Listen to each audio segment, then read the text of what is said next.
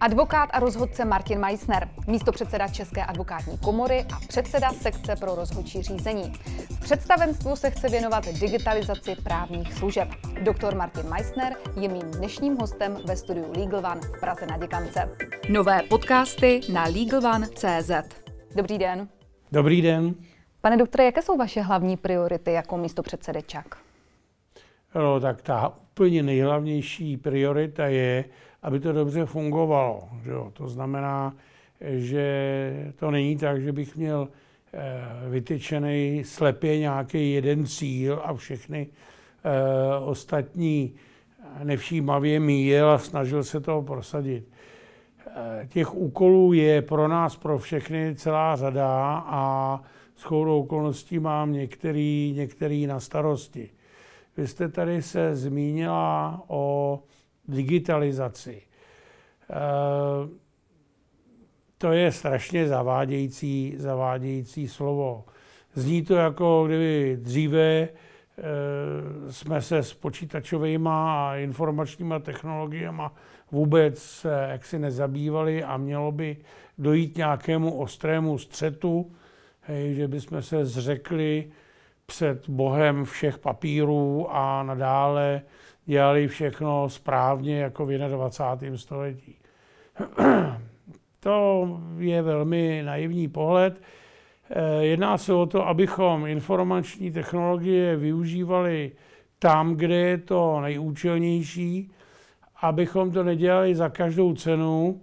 A když říkám za každou cenu, tak mám na mysli samozřejmě i tu finanční stránku, protože všechno stojí peníze a,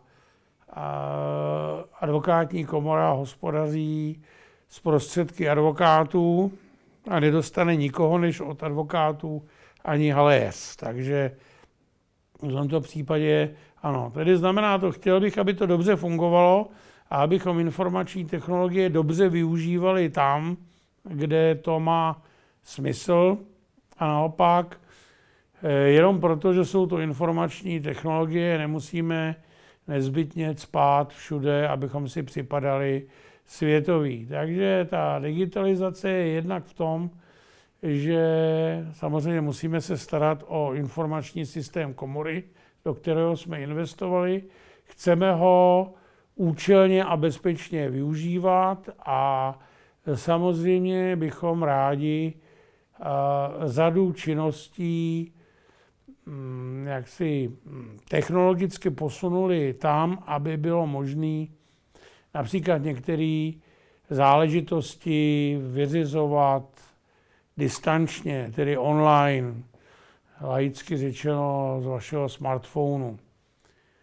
Nicméně dálkový přístup do jakéhokoliv systému je sice pohodlný, ale výrazně zvyšuje nároky na zabezpečení toho systému, zejména proti neoprávněnému přístupu, průniku, průniku nebo, jak se říká, heknutí. A my tam přece jenom se staráme o osobní údaje, o údaje advokátů, a takže bychom byli rádi, aby ta data zůstala bezpečná. Další věc, která je, po které se hodně volalo, bylo umožnění distanční volby do orgánů komory, eventuálně hlasování o různých problémech, um, které advokáty zajímají. To je trošičku složitější otázka, protože když se bavíme o volbách do komory, tak eh, důvod, proč na sněmu není 12 tisíc advokátů, ale z pravidla něco přes dva, není proto, že by se nemohli dostavit nebo a nebyla dostatečně velká místnost, ale kvůli tomu, že je to až moc nezajímá což je mě upřímně líto. No, distanční volby mají v sobě vždycky určité riziko manipulace, napadení a tak dále. Takže to je další argument, se kterým je třeba pracovat. Já sám osobně nepocituju úplně mučivou potřebu eh, se účastnit všeho distančně, pokud to není nezbytně nutný. A jednou za čtyři roky na ten sněm rád přijdu, ale rozumím tomu, že ať už kvůli eh, věcem, jako byla pandémie, nebo eh, vůbec s ohledem na změnu životního stylu našich kolegů a chuti své věci vyřizovat takhle, by tato možnost měla být minimálně legislativně možná. Takže to je, jako je další věc, digitalizační. No a samozřejmě advokátní komora se snaží, byť to nemůže sama mm, zařídit, aby byl učiněn nějaký zásadnější pokrok v digitalizaci justice, ať už se to týká online soudních jednání, anebo hlavně dálkového přístupu do elektronicky vedeného spisu, kde jsme tedy bohužel zatím moc nepokročili. V rozhovoru pro advokátní deník jste řekl, že byste komoře přál, aby se o její činnost zajímalo více advokátů. Co proto teď můžete udělat vy jako místo předseda? No, to konkrétně já jako místo předseda Ehm, nevím, jestli úplně přesně je to jenom na mě, ale ehm, my se všichni snažíme přiblížit advokátům to, co komora dělá a snažíme se, aby to, co děláme, jim připadalo smysluplný. Jestli se nám, nám to daří nebo nedaří, nemám ponětí, jo, ale Uh, líp to neumíme, líp to prostě neumíme, takže v tomhle směru to vidím asi jako jedinou, jedinou věc. No. Jestli uh, k tomu může přispět to, že budeme vidět častěji v regionech, je otázka, minimálně se o to budeme snažit.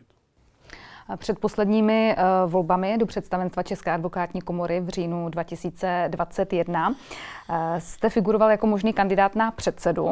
Eh, máte ambici se jim stát příští rok, kdy se v polovině volebního období znovu volí předseda?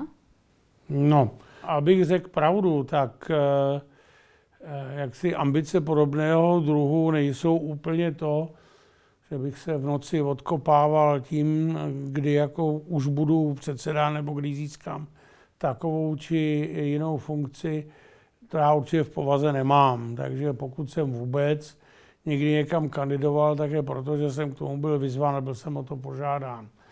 Ale sám sebe úplně eh, jako v tom, eh, nebo na tom trůně české advokacie nevidím. Já jsem rád, že jsem představenstvu a mám možnost přispět k tomu, že se některé věci posouvají, třeba kvůli tomu, že se v nich víc orientuju a dokážu to nějakým způsobem srozumitelně vysvětlit. Ale jestli budu usilovat o to, abych se stal před sebou, předsedou, spíš o tom pochybuju. To by musela být nějaká naprosto zásadní zásadní potřeba, ale eh, spíš ne. Spíš ne. Advokátní komora podporuje Ukrajinu, eh, odsoudila porušení mezinárodního práva. Jak vy osobně vnímáte aktuální situaci na Ukrajině? No, teď musím chvilku dělat slova, abych nesklouzl do jazyka lidového a, a tak dále. Pro mě osobně samozřejmě je to naprostá nehoráznost a Eh, myslím si, že potřeba pomoct, je potřeba se vůči tomu vymezit. Hlavně mám pocit, že musíme něco dělat a ne o tom jenom mluvit, ale eh, je to hrozný a je to blízko. Tolik Martin Meissner, místo předseda České advokátní komory. Děkuji za rozhovor. Pěkný den. Pěkný den.